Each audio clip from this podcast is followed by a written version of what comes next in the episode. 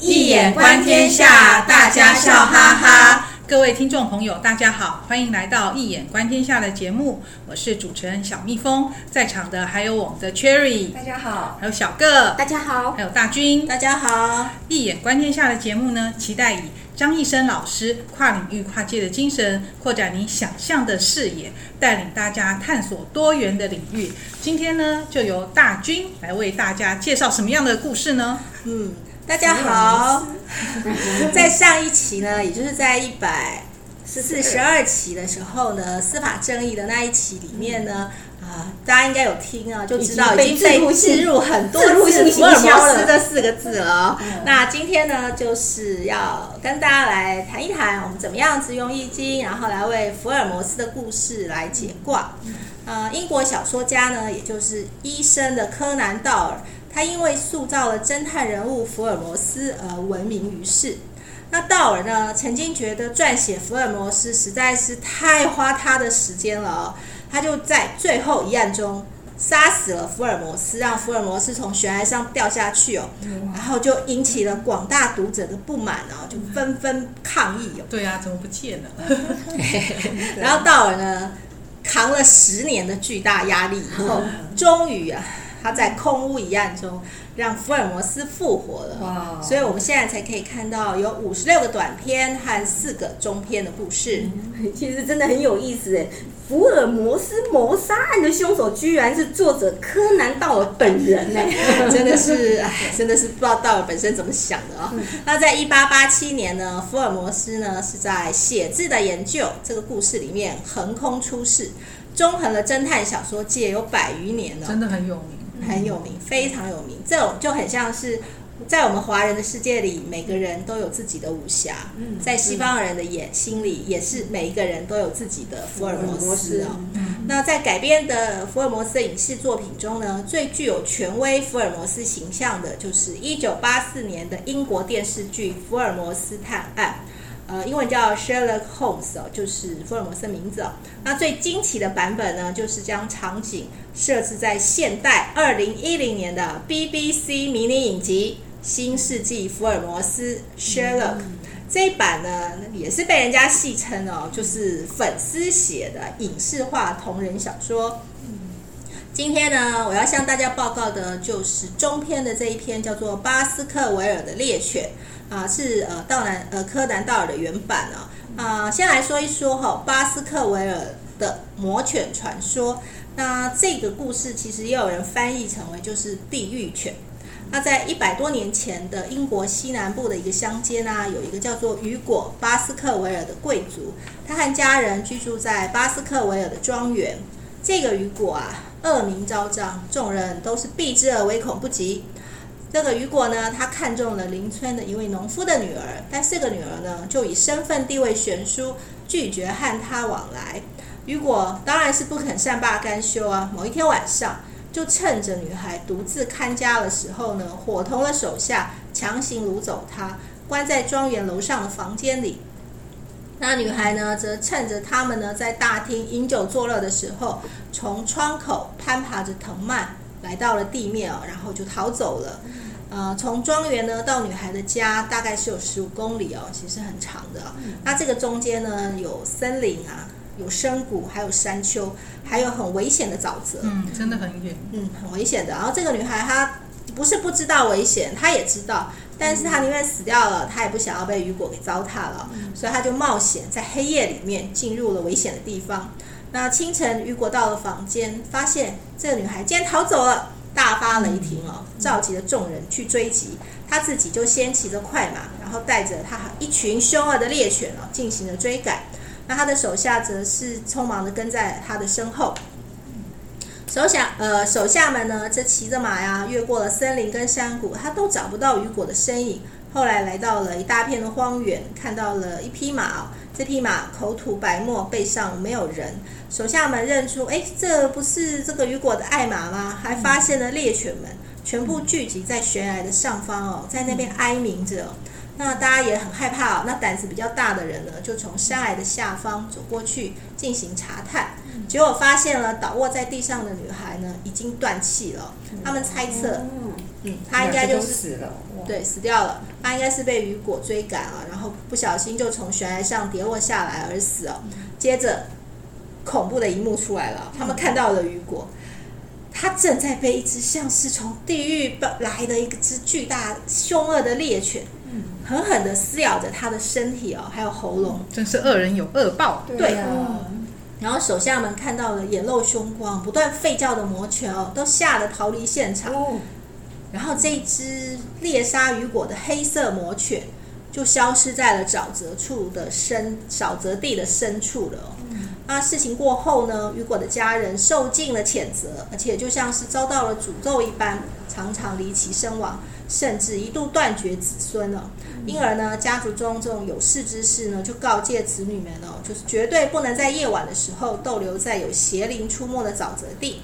还要多做善事，才能够获得上帝的宽恕，远离魔犬的纠缠。对啊，易经不是也讲，积善之家必有余庆，积不善之家必有余殃。对啊，是啊。那刚刚讲的故事呢，就是所谓的魔犬传说。那因为福尔摩斯这个案件呢，它是以魔犬传说为基底来展开的哦，所以呢，我就先以一眼观天下的角度来先取一个卦。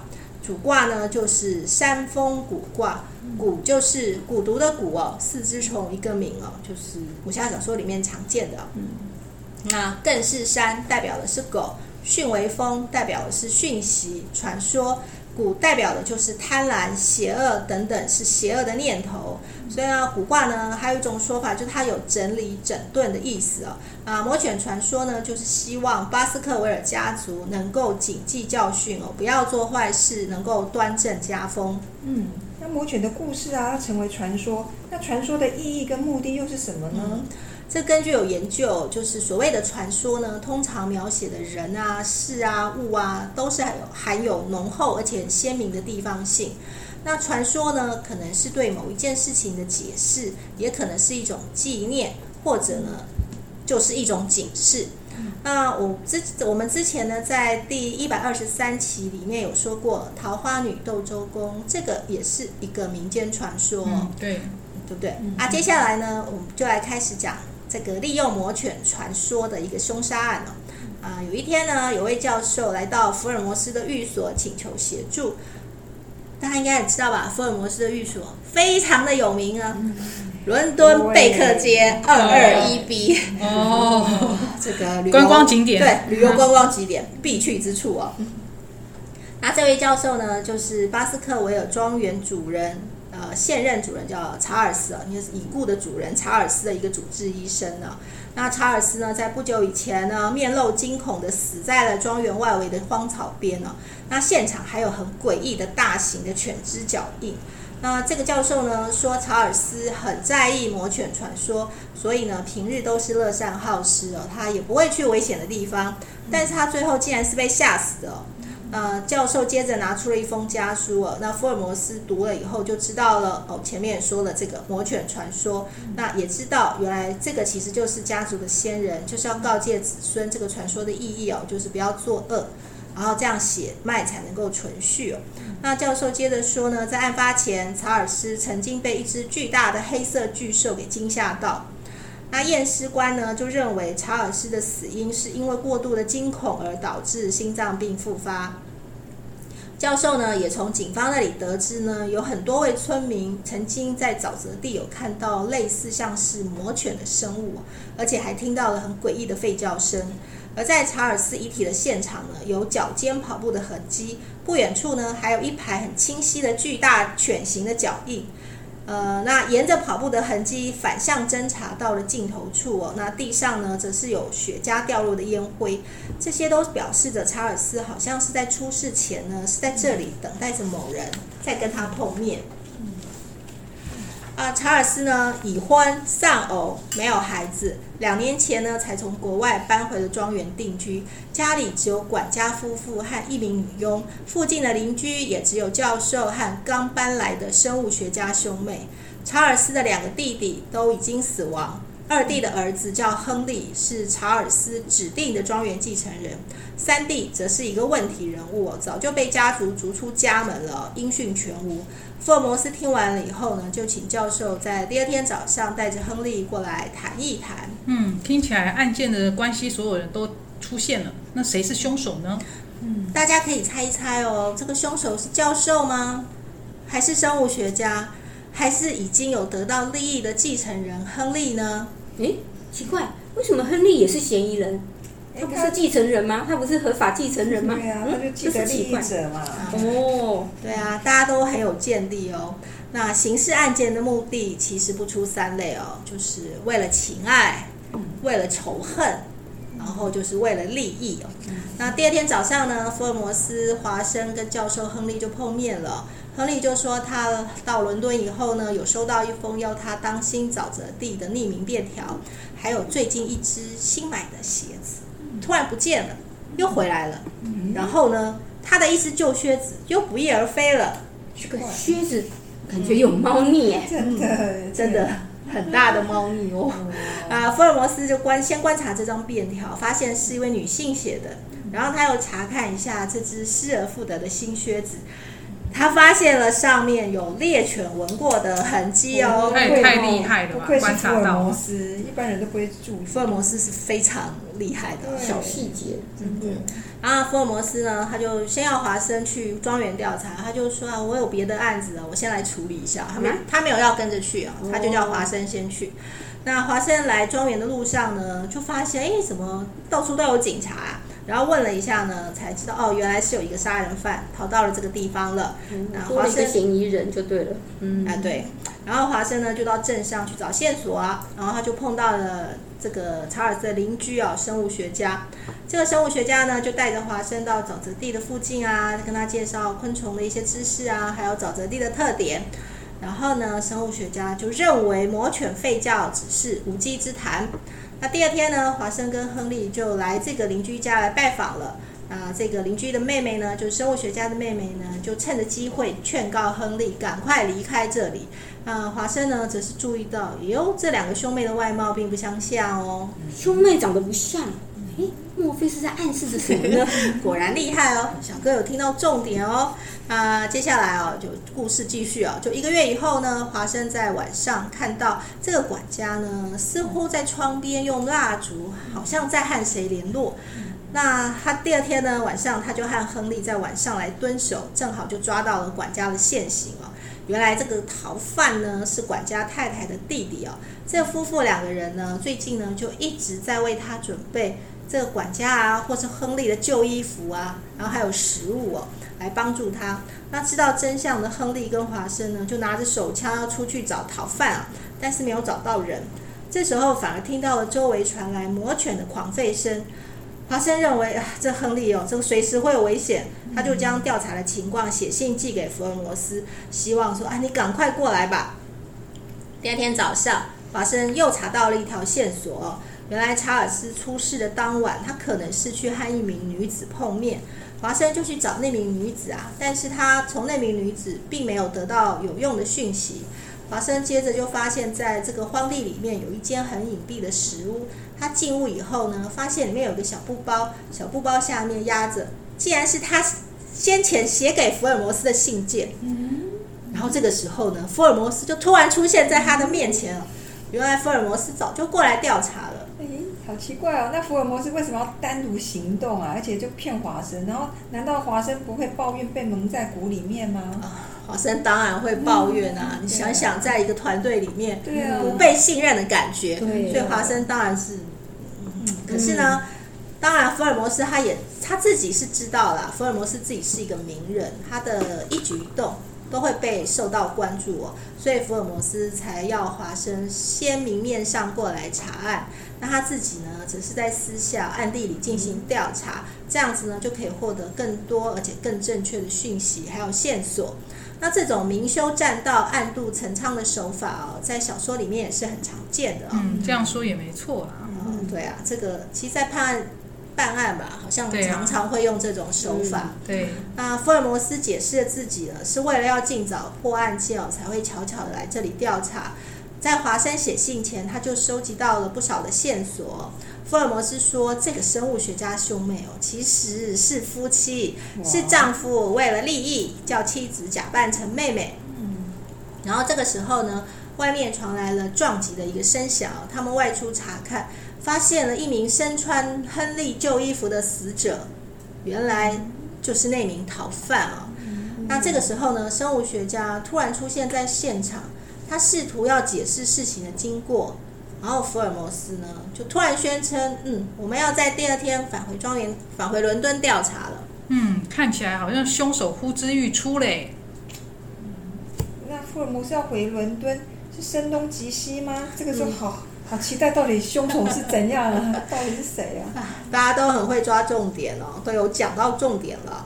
啊，福尔摩斯和华生呢，先回到庄园，在庄园里面，那福尔摩斯就看到了亨利家历代先祖的肖像哦。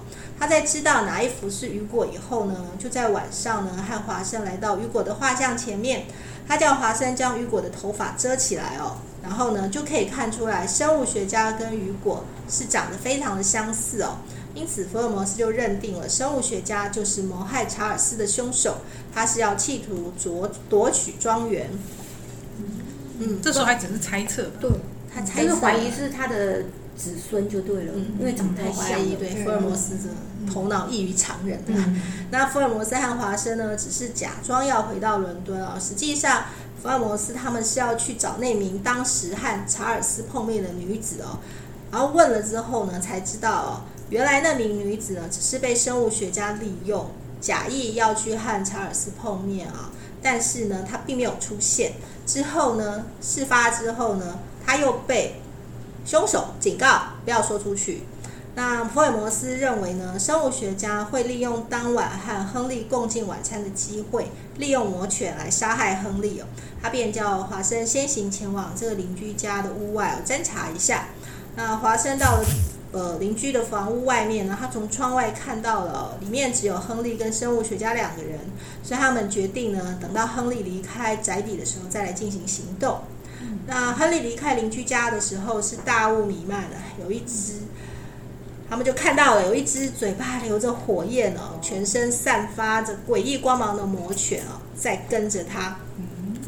真的魔犬出现了吗？出现了。那华生见状以后呢，立刻向那只魔犬开枪啊。魔犬虽然中枪了，但是好像没什么事哦，他继续前进哦。那福尔摩斯知道这只魔犬呢是要去狩猎亨利哦，他就急忙的追过去。亨利看到了魔犬正向自己飞奔而来啊，真的是吓得要死哦。那福尔摩斯好不容易及时赶到，就将这只魔犬击毙了。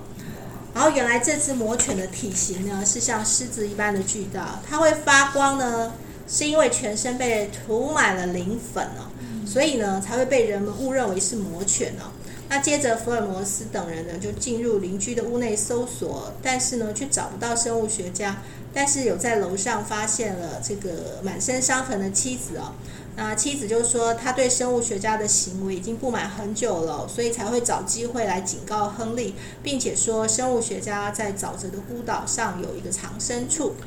看起来这个凶手是利用魔犬传说啊，来弄个魔犬出来，他还真有想象力。可是原本呢，祖先的用意呢是要警惕后代子孙啊，不要作恶，用这魔犬传说来警惕子孙的，没想到却被这种有心人给运用了。就是啊。那隔天一早呢，福尔摩斯等人就来到了沼泽的藏身处，搜索了一番什么都没有找到。这个时候呢，发现了生物学家的帽子正浮在冒着气泡的泥浆上。福尔摩斯推测呢，这个生物学家应该是昨天晚上听到了枪声，他想要逃到他的藏身处哦。但是因为晚上呢起了大雾嘛，他看不清楚路况，就被泥浆给吞没了。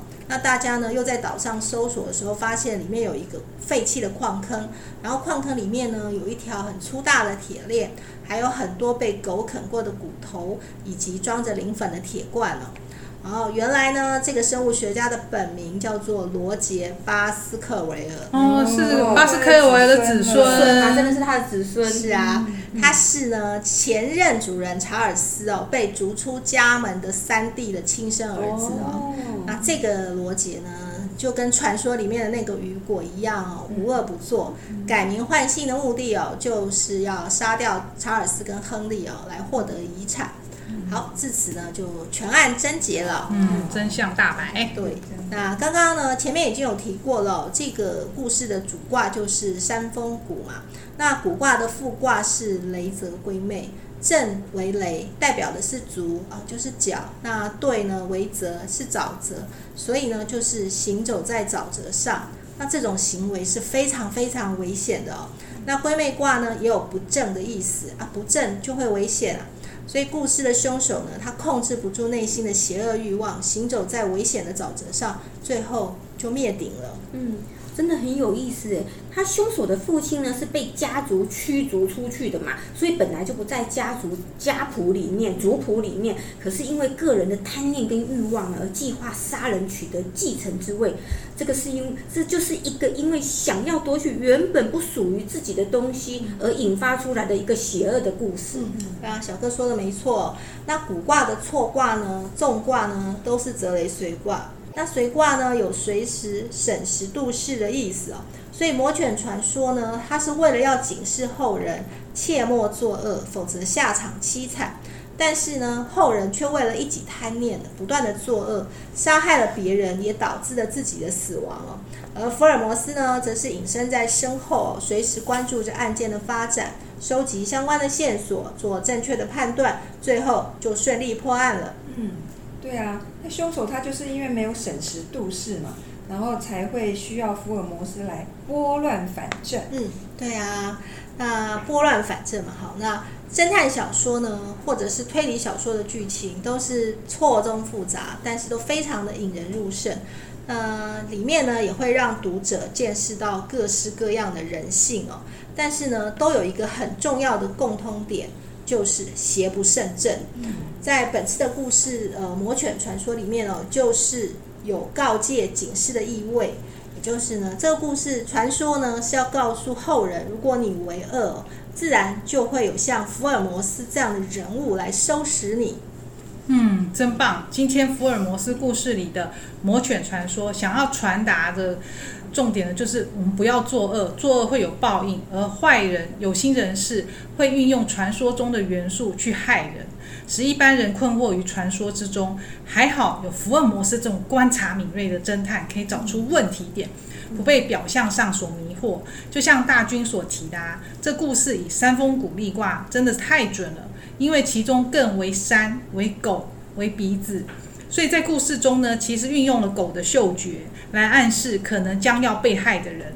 然后呢，又在像狮子那么大的狗其实也不容易找到那么大的狗，还在那狗上面涂上磷粉，使狗闪闪发光，来使民众以为是魔犬。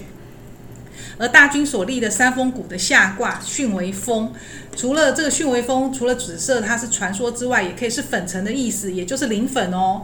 所以这个故事透过卦来立象，我们就可以发现卦象中其实就藏着可能的答案了耶。